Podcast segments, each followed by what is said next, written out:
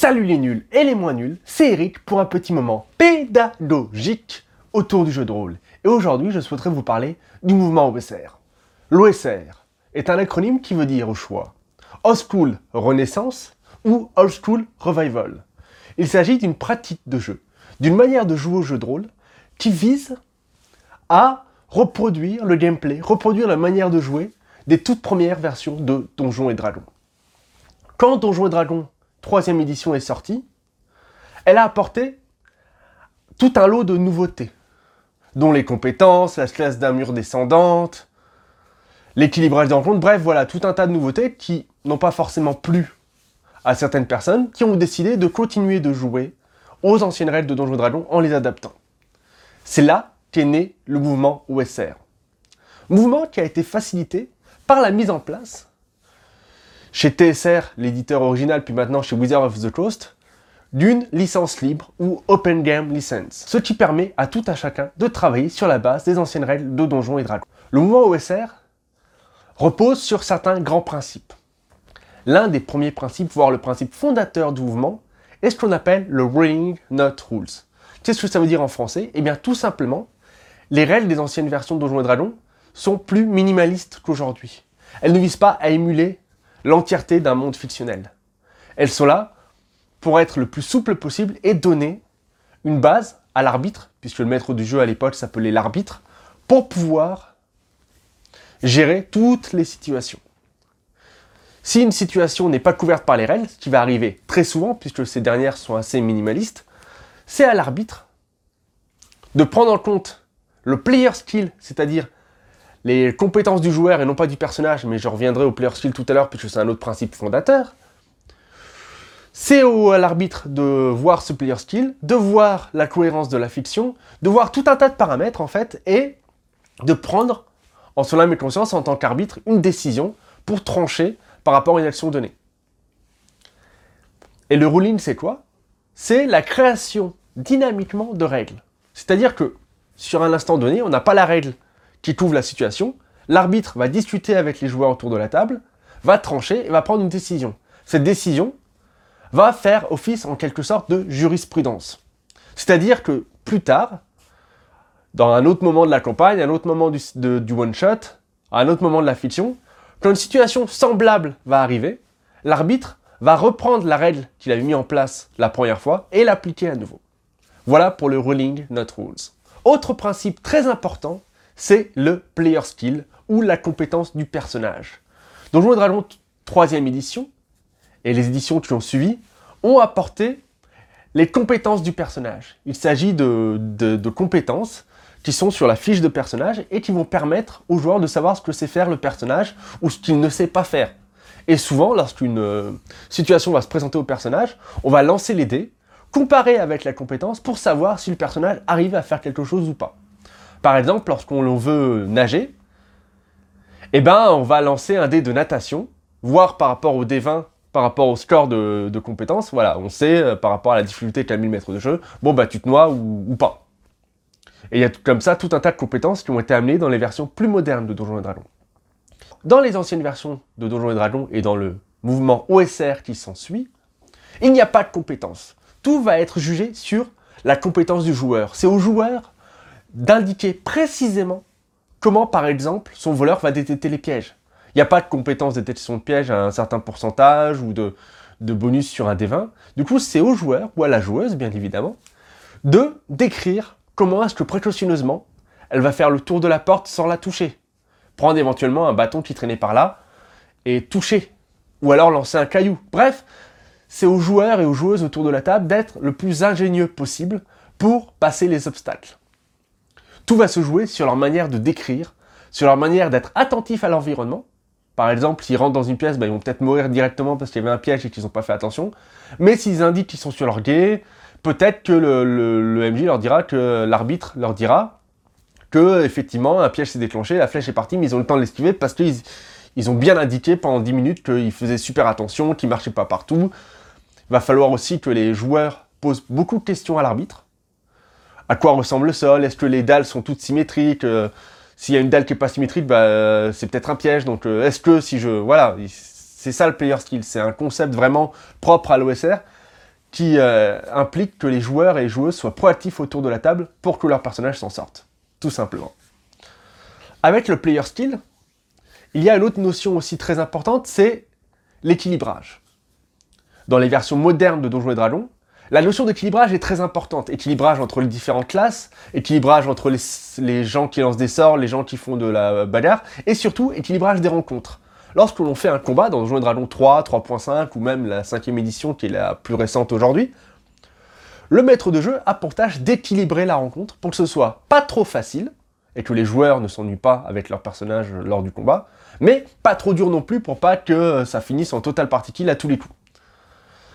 Dans le cadre du mouvement OSR, l'équilibrage, on s'en fout. On s'en bat les steaks. Ce n'est pas le sujet. Le but est d'être cohérent avec la fiction, et du coup, il peut très bien y avoir des rencontres beaucoup trop dures pour les personnages. Ce n'est pas parce que tu es niveau 1 que tu vas pas affronter des monstres niveau 6, 7, 8, 9, même 10. Il peut arriver que certaines rencontres, certains combats que tu vas rencontrer dans la fiction soient forcément létaux pour l'ensemble du groupe. C'est pourquoi on en revient en player skill où il faut faire attention en tant que joueur, et la plupart des rencontres peuvent être évitées. D'un côté, on n'équilibre pas les combats, d'un autre côté, la plupart des combats en OSR peuvent être évités. D'ailleurs, vu qu'on sait que les combats ne sont pas forcément équilibrés, c'est au joueur, via son player skill, dont on a parlé tout à l'heure, de juger de la difficulté d'une rencontre. C'est à lui de jauger son ennemi, son futur adversaire, les monstres qu'il va rencontrer dans un donjon ou dans une exploration à l'extérieur. C'est à lui de juger si l'ennemi est tuable ou pas. Et s'il n'est pas tuable, à se barrer le plus vite possible. Parce que les jeux OSR sont des jeux aussi où la létalité est très importante. À partir du moment où on vire l'équilibrage, où le player skill est important, la moindre imprudence des joueurs et des joueuses va conduire à la mort de leur personnage. D'ailleurs, je vous mettrai dans la description, mais euh, Samuel Zitterman, un des grands maîtres de l'actuel play français, sur sa chaîne Twitch et puis en retransmission sur YouTube, a fait jouer à, un jeu justement qui se revendique du mouvement OSR. Et effectivement, il y a eu au moins deux morts pendant la, pendant l'actual play. Mais voilà, c'est des jeux où la létalité est importante. Il faut faire attention. Attention à ce que fait son personnage, attention à comment il se comporte dans la fiction. Bien préciser les choses à l'arbitre ou maître de jeu et pas euh, hésiter à rebondir sur cette question pour faire attention à son environnement. Un autre truc qu'on retrouve aussi beaucoup dans les jeux OSR, c'est le fonctionnement de l'expérience. En effet, dans les euh, premières versions de Donjons et Dragons, pour gagner l'expérience, il ne s'agissait pas de tuer des monstres ou de réussir des défis, mais d'amasser de l'or, voire parfois de le dépenser. Plus on avait d'or, ou plus on le dépensait, plus on achetait des choses, plus on avait d'expérience. Par conséquent, les jeux OSR, Old School Renaissance, Old School Revival, sont souvent des jeux qui jouent beaucoup sur l'exploration et l'amassement de trésors pas seulement des porte-monstres trésors, hein, ça peut aussi se passer à l'extérieur et on va pas forcément faire l'exploration de donjons, mais voilà. Le but, c'est d'explorer. On est des aventuriers et on explore. On amasse des trésors, soit par le combat, soit le plus souvent par la ruse, par le pillage, parce que bah, quand on est niveau 1, la létalité étant très importante, on n'a pas forcément le niveau de quoi se frotter euh, aux monstres les plus courants dans les donjons. Mais voilà, c'est vraiment quelque chose qui est au cœur de ces jeux OSR, c'est l'exploration et amasser des trésors. Par rapport à la létalité dont j'ai déjà parlé tout à l'heure, une autre chose que beaucoup de jeux OSR ont amené, c'est la notion de suivant. Comme le jeu est très dangereux, qu'on fait beaucoup d'exploration, que nos personnages sont très mortels, beaucoup moins héroïques que dans Donjons et Dragons 3.5, 5ème édition ou Chronique oubliée, eh ben, les joueurs, leurs personnages vont avoir la possibilité de se constituer des suivants. On va embaucher, avec l'or qu'on a amassé, des gardes du corps, des éclaireurs, des euh, voleurs pour détecter les pièges. Bref, souvent, ça on le voit très bien dans l'actuel play de Samuel Zitterman, souvent on va avoir des suivants avec un certain score de morale ou de loyauté pour savoir, voilà, pour que l'arbitre puisse toujours, avec le concept du ruling not rules, réagir en fonction de ce qui se passe, de comment se comporte le joueur et de la loyauté du personnage non joueur, savoir si le suivant les abandonne, continue de les aider ou s'il demande à être payé plus cher. Bref, voilà, ça c'est aussi quelque chose qu'on retrouve beaucoup dans les jeux OSR, c'est la notion de suivant.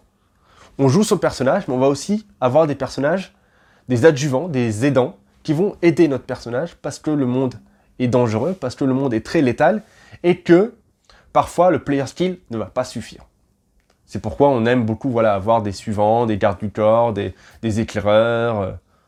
Ça permet aussi d'avoir des batailles sympathiques où euh, les joueurs vont avoir leur personnage et puis vont euh, dire voilà bah, tel suivant il fait ceci, tel suivant fait cela et puis voilà avoir un petit peu de stratégie, un peu comme le final justement du, Super Actual Play de Samuel Zitterman dont je parle sans arrêt. Vous aurez évidemment le lien dans la description. Donc voilà. A les suivants, le player skill, Rolling Not Rules, l'amassement de trésors. Et Sword Dream alors, parce que oui, j'ai mis Sword Dream dans le, dans le titre. Il faut que je vous précise une toute petite chose du coup. Sword Dream et OSR, c'est basiquement la même chose.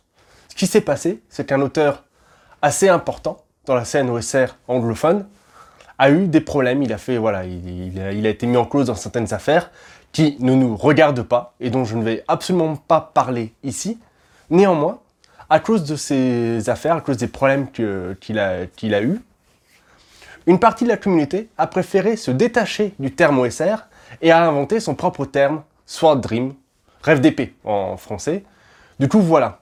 Si jamais on vous parle de Sword Dream, du mouvement Sword Dream, et, que vous posez des questions, c'est très simple, c'est plus ou moins la même chose que le mouvement OSR.